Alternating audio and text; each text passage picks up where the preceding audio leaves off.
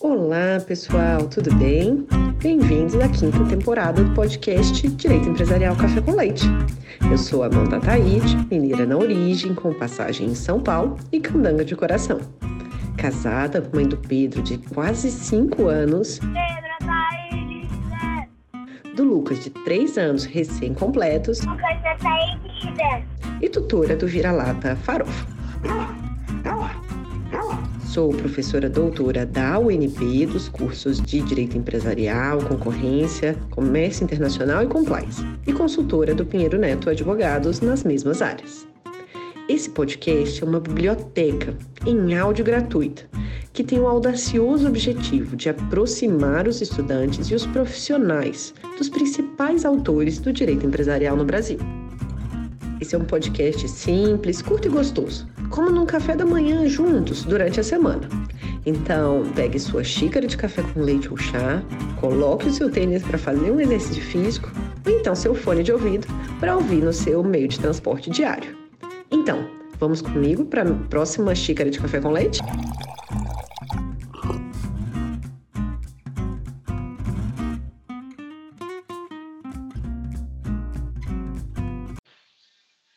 Nossa xícara de café com leite de direito empresarial de hoje vai tratar de uma dissertação de mestrado defendida muito recentemente, agora em 2023, intitulada Subordinação de Interesses e Pagamento Compensatório nos Grupos Societários, de autoria de Nicole Raca Brumberg.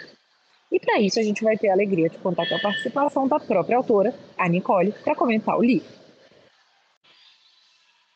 A Nicole é advogada no escritório Munhoz, Sociedades de Advogados, e trabalha, portanto, tanto com o professor Munhoz quanto com a professora Laura, que já participaram aqui do nosso podcast. Ela possui graduação em Direito pela USP e também mestrado, agora recentemente defendido uh, na USP, sob orientação do professor Guerreiro. Tem experiência, então, com ênfase em Direito Comercial e Direito Societário. Nicole, muito obrigada por ter aceitado o convite para participar do nosso podcast e por apresentar, de um modo simples, curto e gostoso, esse tema sobre a subordinação de interesses e, e o pagamento compensatório nos grupos societários. Amanda, muito obrigada pelo convite.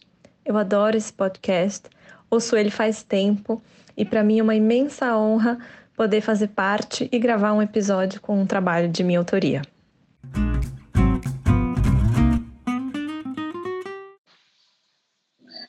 Nicole, a gente sabe que é, o seu trabalho é fruto da sua dissertação de mestrado, que foi recentemente defendido. Conta pra gente como é que foi o contexto de escolha do tema, o contexto de redação, as evoluções que você foi tendo, as dificuldades e os, uh, os principais uh, momentos que você teve aí uh, ao longo da sua pesquisa. Bom, essa pergunta é muito interessante porque eu acho que isso aflige todos os é, acadêmicos que pretendem desenvolver uma tese. E quando a gente vê um trabalho pronto, a gente não consegue enxergar o processo é, de elaboração e o, e o suor que veio por trás dele, né? É, o meu processo foi, foi bastante turbulento, para ser sincera. Minha vontade no início era fazer um trabalho sobre abuso de, de poder de controle que era um assunto com o qual eu já tinha bastante familiaridade, inclusive trabalhando em casos quentes sobre esse tema, que vocês devem conhecer é, pelas notícias de jornal. É, e eu estava super empolgada para desenvolver um trabalho nessa linha, porém é, eu percebi que era um tema extremamente amplo e já havia muito sido, já faz tempo já tinha sido discutido, já existiam outros trabalhos sobre o assunto. Então, seria um tema grande, difícil de cobrir e muito, muito manjado, né? Então eu tive algumas conversas com o meu orientador. Minha banca de qualificação foi super importante para eu entender que eu precisava é, estreitar. E aí, depois que aconteceu a banca de qualificação, eu tirei um mês para só refletir como que eu ia estreitar o meu, o meu tema e onde eu ia contribuir. E eu percebi que dentro dessa, desse estudo de abuso de poder de controle, é, tinha um posicionamento muito interessante que dizia que os estándares de comportamento do acionista controlador de uma companhia aberta é, isolada, isso é, que não está interligada a um grupo societário, é um. Agora, já o estándar de comportamento do acionista controlador ligado a um grupo societário deveria ser diferente, por dois motivos. É, porque dentro do grupo, e a gente vai falar sobre isso mais para frente, você precisa dar para o controlador alguma flexibilidade e mais poderes para que ele consiga gerir os recursos conjuntos de cada uma das sociedades. Mas, ao mesmo tempo, o grupo oferece perigos para os demais acionistas e para os credores sociais. Então, também exige um cuidado, uma abordagem diferente. Então, eu percebi que precisava entender um pouquinho melhor, assim, não tinha, não existiam trabalhos profundos acadêmicos aqui, pelo menos no Brasil, sobre essa diferença do abuso de poder de controle dentro do grupo. E aí eu foquei nisso, percebi que tinha um grande vácuo aqui, ninguém ou pouquíssimas pessoas tratam disso, e aí eu resolvi aprofundar e entender é, o que acontece nos grupos societários da perspectiva do, do poder de controle é, e, e do, do, daquele estándar geral de observar o interesse social. Então foi assim que nasceu o meu tema. Eu fui estreitando até chegar é, nesse nicho de grupos que eu percebi que era muito rico e que não tinha desenvolvimento intelectual profundo sobre esse tema específico, né? Dentro, dentro do, da doutrina brasileira. Então, essa foi a origem do meu trabalho.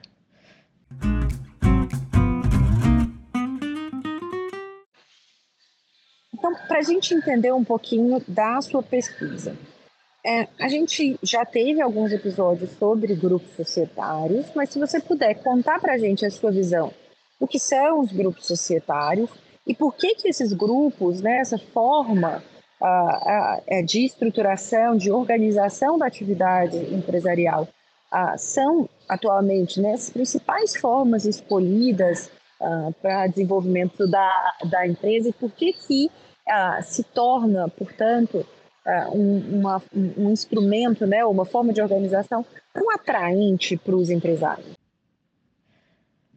Qual é a razão de ser dos grupos? Bom, essa pergunta é uma pergunta bastante difícil de ser respondida. Existem muitos trabalhos acadêmicos sobre esse assunto, mas não existe uma teoria satisfatória do ponto de vista acadêmico que seja capaz de responder isso. É, mas de forma muito simplificada, a teoria que existe hoje, a grande maioria dos autores se baseia lá atrás nos custos de transação desenvolvido por Coase, porque são eles que explicam o porquê é interessante internalizar funções do mercado dentro da firma. Então tudo começa aí. Acontece é, que no século XIX, principalmente, as empresas ficaram muito grandes, passaram por fenômenos de concentração empresarial. Era muito difícil gerir a, é, empresas desse tamanho com um porte gigante em uma única pessoa jurídica. Essas empresas passaram por um processo de centralização decisória, que societariamente corresponde ao poder de controle, e descentralização operacional e administrativa.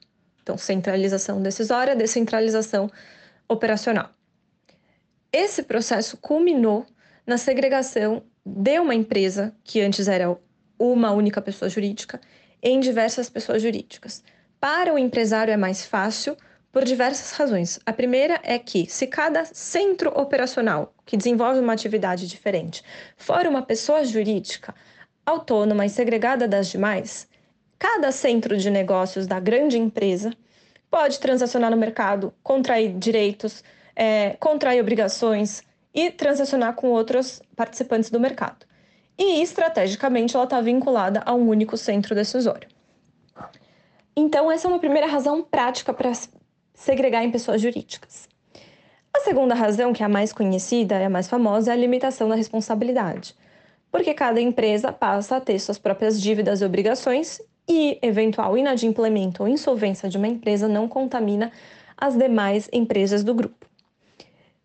Além disso, existe uma nova teoria que vem sendo desenvolvida que busca explicar o predomínio dos grupos societários em países subdesenvolvidos, especialmente na América Latina e na Ásia. Essa teoria se chama teoria dos vazios institucionais. Ela também deriva da, do, da teoria do COUS, dos, dos custos de transação.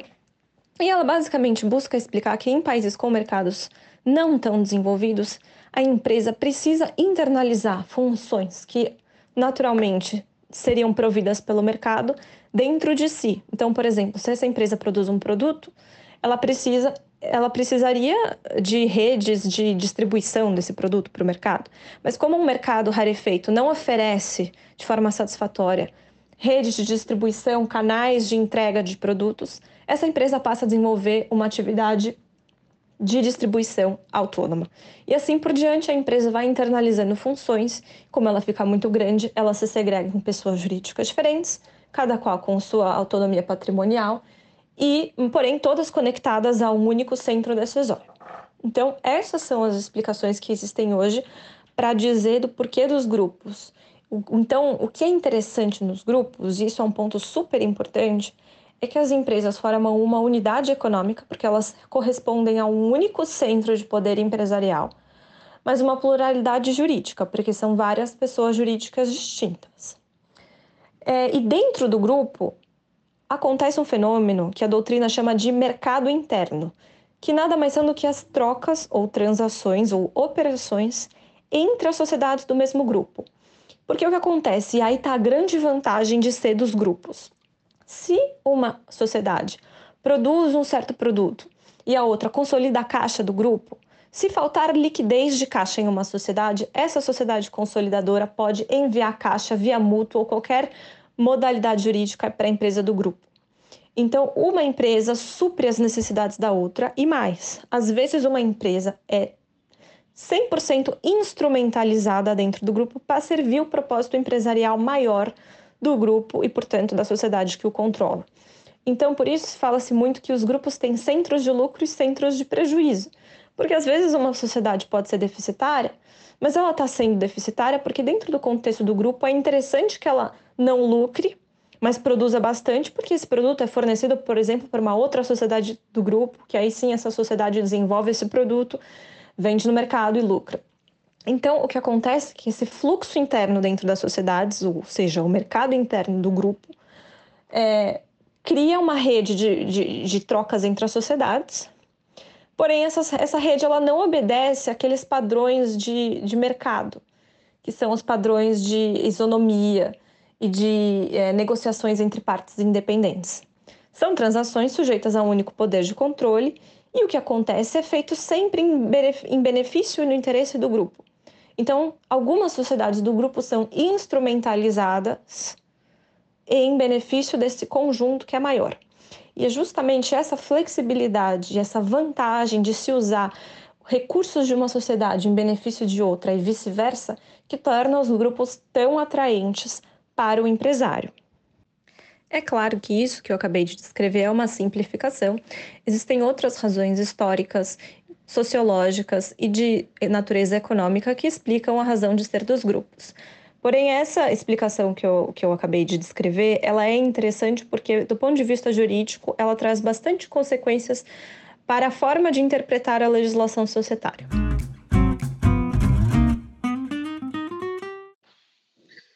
E então, agora que a gente entendeu, né, por que, que os grupos societários acabam sendo tão utilizados, conta pra gente, é, como que a legislação societária deveria se posicionar, na sua visão, a, com relação aos grupos?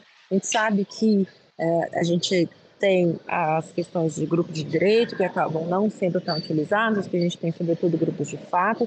Como que você entende, né, que a, o, a legislação societária poderia ser modificada para dar maior atratividade aos empresários e, ao mesmo tempo, né, essa prevenção ao risco do conflito de interesses? Bom, se é verdade o que a gente acabou de descrever com relação às razões práticas do grupo, é, é muito simples para o jurista perceber que aquele pilar da legislação societária de observar o interesse social não vai se ajustar bem na realidade dos grupos.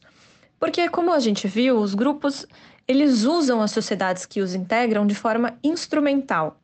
Então, às vezes, o interesse lucrativo de uma sociedade não é respeitado porque essa sociedade desenvolve um papel dentro do grupo. Então, as sociedades não são conduzidas nos seus respectivos melhores interesses sociais, e sim elas obedecem a uma lógica empresarial que excede a sua circunscrição, excede a, a, a atividade empresarial de cada uma das sociedades que integram o grupo e que obedece a uma, uma fonte de poder societário empresarial muito maior do que cada sociedade individualizada. É, então, é, e além disso, as trocas entre as sociedades do grupo não são iguais às trocas de mercado externo. Então, as relações entre essas sociedades não vão ser equitativas, porque elas estão sujeitas a uma única fonte de poder. Então, não existe negociação. Essa transação é feita por um propósito de eficiência empresarial de gerir o grupo. Então, por isso, aquele pilar básico, clássico de respeitar o interesse social, ele não se ajusta bem aos grupos. Né? Isso serve para aquele modelo de sociedade anônima isolada, aquela companhia com vários acionistas pulverizados e dispersos no mercado, que é um modelo é, muito famoso nos Estados Unidos, mas não funciona para a realidade dos grupos empresariais, porque não é verdade que cada uma das sociedades vai ser gerida no seu melhor interesse social. Então, esse norte condutor que a lei societária impõe para o controlador e para o administrador, ele não vai ser verdade. E isso é muito importante que, que o legislador perceba. É, por outro lado, esta situação de instrumentalização de uma sociedade do grupo em benefício de outras gera perigos, porque os credores e os acionistas minoritários dessa sociedade que foi instrumentalizada não participam dos resultados do grupo das demais sociedades. Eles estão vinculados a uma única sociedade. Então é aí que surge o grande problema dos grupos, porque você tem uma unidade econômica que age como tal e por isso instrumentaliza as suas subunidades. Porém, dentro de cada unidade jurídica, existem acionistas minoritários e credores, que não usufruem do resultado completo do grupo. E essas pessoas não podem ter os seus interesses violados por vontade da sociedade controladora. Então tem um grande embate. E a lei societária precisa estar atenta a esses dois centros de interesse. Então, de um lado, um interesse que vem do propósito de eficiência empresarial, de gerir uma empresa desse tamanho e de ter flexibilidade para gerir os recursos do grupo de forma eficiente, e de outro lado, um interesse de proteção é, de, de credores e acionistas minoritários, principalmente, né? Mas a gente pode pensar também em outros stakeholders vinculados a uma sociedade individualizada que pertence a um grupo. Então, esse embate entre duas forças antagônicas, ou seja, dois propósitos regulatórios antagônicos, é, a doutrina, e eu go gosto de destacar o Ingraça Antunes, porque o trabalho dele sobre grupos foi muito decisivo na, na, na minha tese, é, é que ele chama esse embate de sinalagma regulatório, que é justamente um equilíbrio entre essas duas forças opostas que você precisa observar para conseguir desenvolver uma legislação adequada para grupos. E até hoje não existe uma lei societária que tenha encontrado esse sinalagma perfeito. É, é muito difícil regular grupos porque você está entre duas forças antagônicas bastante que se repelem, bastante opostas entre si. Então tá aí o grande desafio da, da, da legislação societária e o que é mais interessante é que a lei das SA percebeu isso. Então, é, o que eu percebi no meu trabalho é que não estava faltando algo na lei das SA, ao contrário, ela precisa ser melhor compreendida, porque esses dois pilares estão lá, tanto no grupo dos de direito, que eu não vou discutir aqui porque eles estão em desuso, quanto nos grupos de fato. E aí foi a grande, a grande sacada da, do trabalho.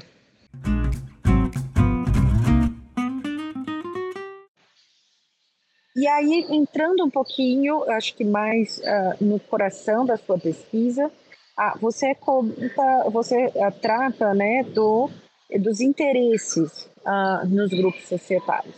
Então, é, você defende, você entende que é correto defender, portanto, que a lei das SAs impõe uma proibição absoluta à subordinação no interesse social do, no contexto do grupo? O que, que é esse interesse social no contexto do grupo? O que, que difere o interesse social ah, em sociedades que não estejam né, organizadas na forma de grupo societário. A subordinação do interesse social é justamente consequência dessa realidade que a gente descreveu aqui de união das sociedades dentro de um contexto econômico maior e de realização de um mercado interno entre essas sociedades, nas quais uma sociedade é instrumentalizada é, em benefício de outra. É interessante que a, que a lei das SA, quando ela vai regular os grupos de direito, ela reconhece expressamente esse fenômeno que vem de, um, de, um, de uma realidade prática. No artigo 276, a lei fala: a combinação de recursos e esforços, a subordinação dos interesses de uma sociedade aos de outra e a participação em custos, receitas ou resultados de atividades do grupo devem estar contemplados na convenção do grupo. Então, a lei reconhece que isso acontece nos grupos. Só que ela só faz isso de forma clara e expressa nos grupos de direito, que são aqueles grupos formalizados por uma convenção e que não são os grupos mais utilizados, né? É um fenômeno bastante em desuso. Acontece que essa distinção entre grupos de direito e de fato é uma distinção 100% jurídica, porque a única diferença entre elas é a existência ou não dessa tal da convenção. Mas a realidade grupal não muda de um grupo de direito para um grupo de fato, no sentido de razões de ordem prática da existência do grupo. As mesmas razões de existência do grupo estão tanto nos direitos de, nos grupos de direito quanto nos grupos de fato. Então, isso é uma distinção formalista jurídica que não corresponde à realidade. Então, não faria sentido que a lei societária reconhecesse a subordinação do interesse de uma sociedade ou de outra num grupo de direito, mas não reconhecesse isso nos grupos de fato. Então, é, respondendo à sua pergunta, é, não é, seria um grande absurdo e um, e um equívoco do legislador se, se isso é, fosse assim. E, e, e, investigando um pouquinho melhor, é, a gente percebe que, na verdade, tem dentro é, da lei das SA e dentro da regulação dos grupos de fato uma autorização para subordinação do interesse social. E é essa a grande, a grande é, choque, foi um grande choque para mim perceber isso enquanto eu estava estudando, porque é algo muito contraintuitivo para quem sempre estuda direito societário, é, e é algo que contraria é, o que a maioria da doutrina diz. Pois é, a grande maioria da doutrina diz que realmente a subordinação do interesse social só acontece num grupo de direito, mas não aconteceria num grupo de fato. E aí é, o trabalho desenvolve uma, é efetivamente uma tese para mostrar que não, que essa necessidade de reconhecer a subordinação do interesse social também está presente na regulação dos grupos de fato.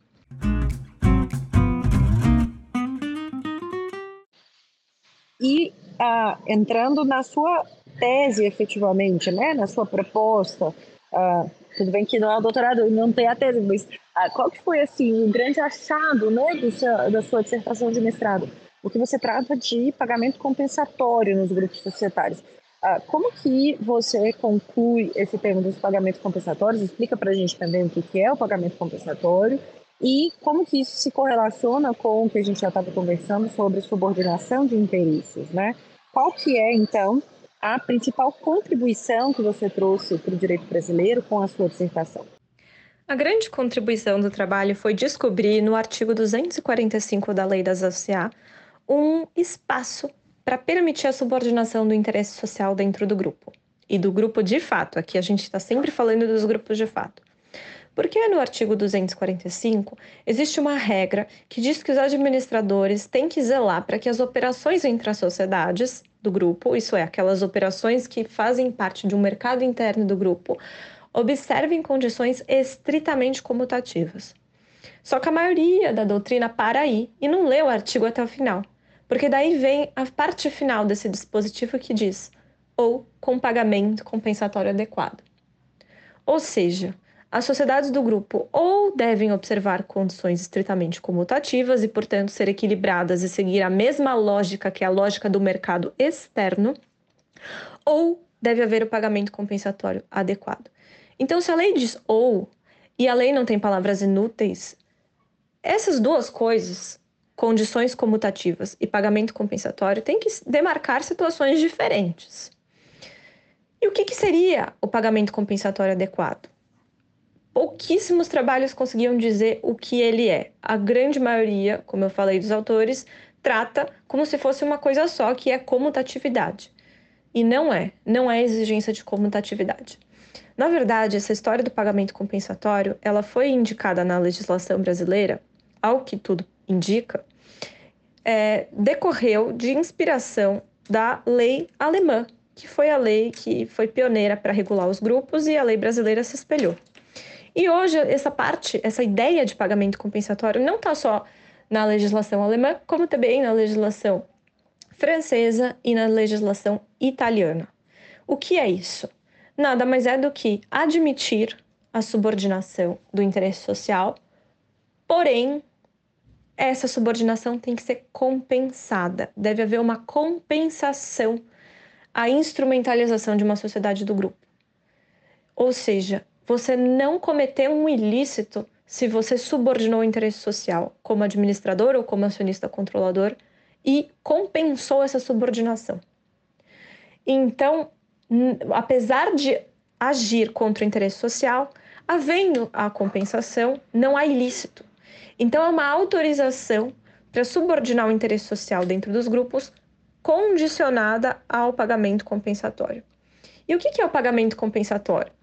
Como não tinha nada no Brasil sobre isso, eu fui olhar nessas legislações que regulavam os grupos de fato com essa perspectiva.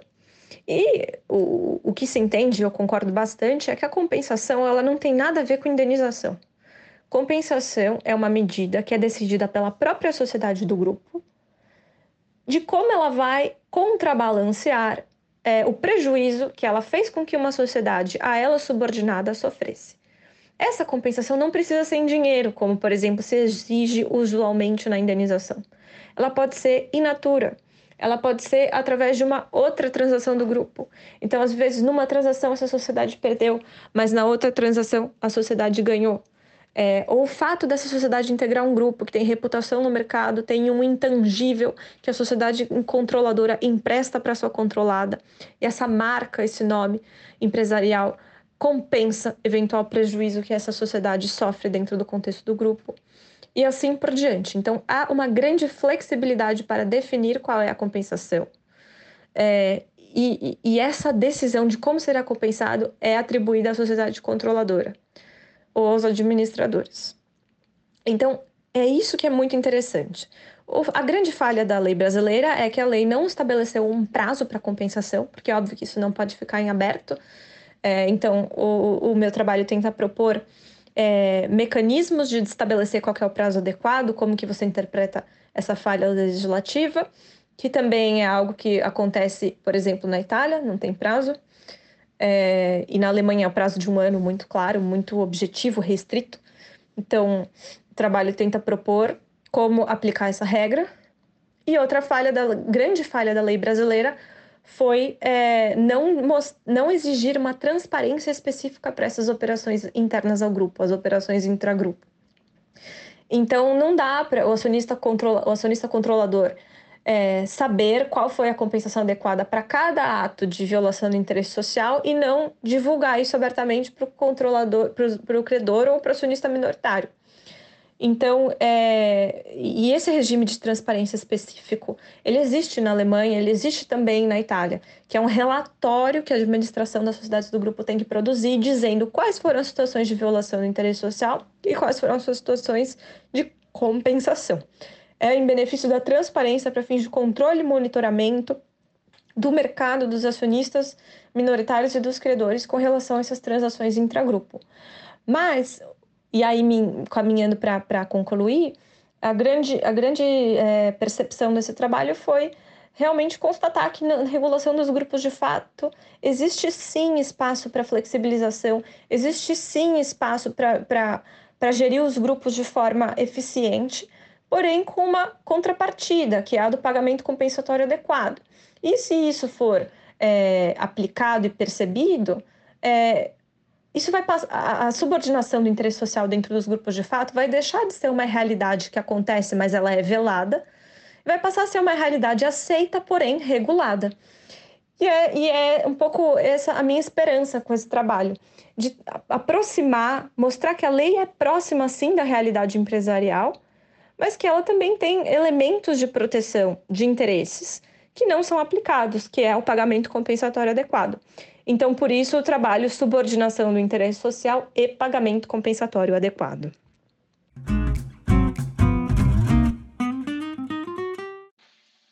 Nicole, agora caminhando então para o final do nosso episódio, uh, um pouquinho da sua trajetória. Qual que foi então uh, uma das dos nãos mais importantes que você teve e uh, que você poderia compartilhar para os nossos alunos, para eles saberem que a vida tem os sims, tem os nãos, é, e para saberem como que isso te, te, levar, te levou, né, a ser quem você é hoje, onde você está hoje.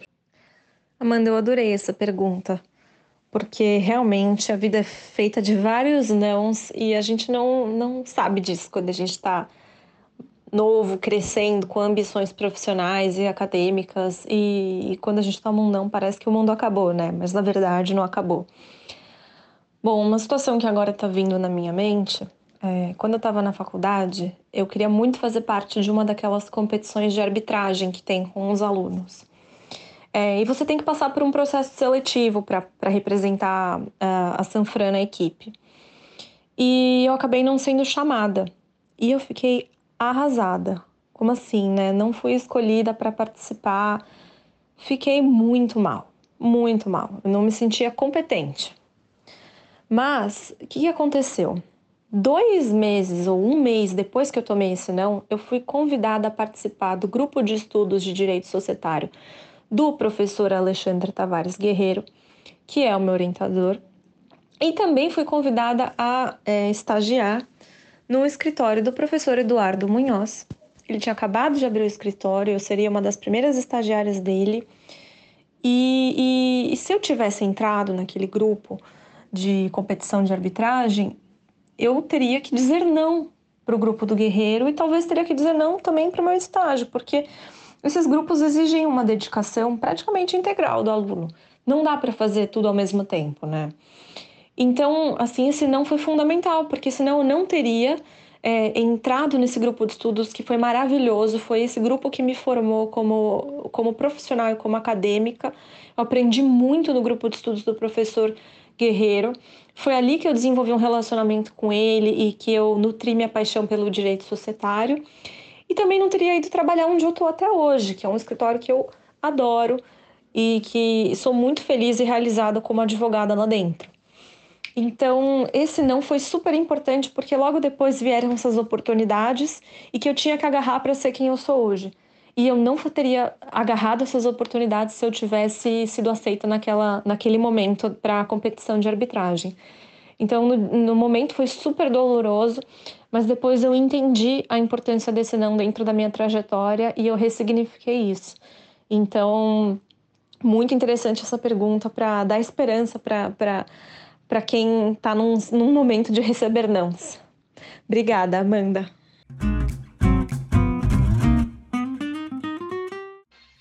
Nicole, muitíssimo obrigada pela sua participação no podcast.